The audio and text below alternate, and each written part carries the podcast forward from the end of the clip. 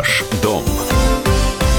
Здравствуйте, с вами Юрий Кораблев. Россиян испугали запретом посуточной аренды квартир.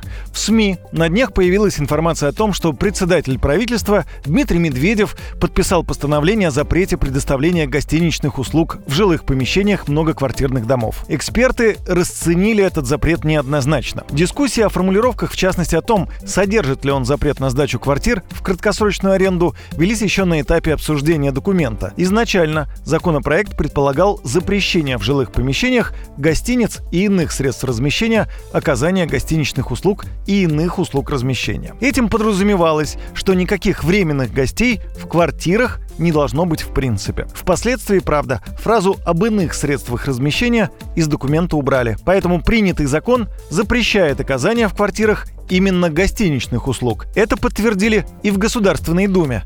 Действующее законодательство позволяет россиянам сдавать квартиры жильцам на короткий срок, заявил зампред комитета по ЖКХ Сергей Пахомов вышел документ, который по сути своей приводит нормативную документацию в соответствии с законом о хостелах. В целом никто не вправе ограничивать краткосрочную аренду квартиры. Это свобода распоряжения имуществом. И эти все понятия соответствующим образом на стране защищены. Ну, то есть свою квартиру можно сдавать в аренду, если вы соответствующим образом свою деятельность зарегистрировали. Но гостиницу размещать в своей жилой квартире нельзя.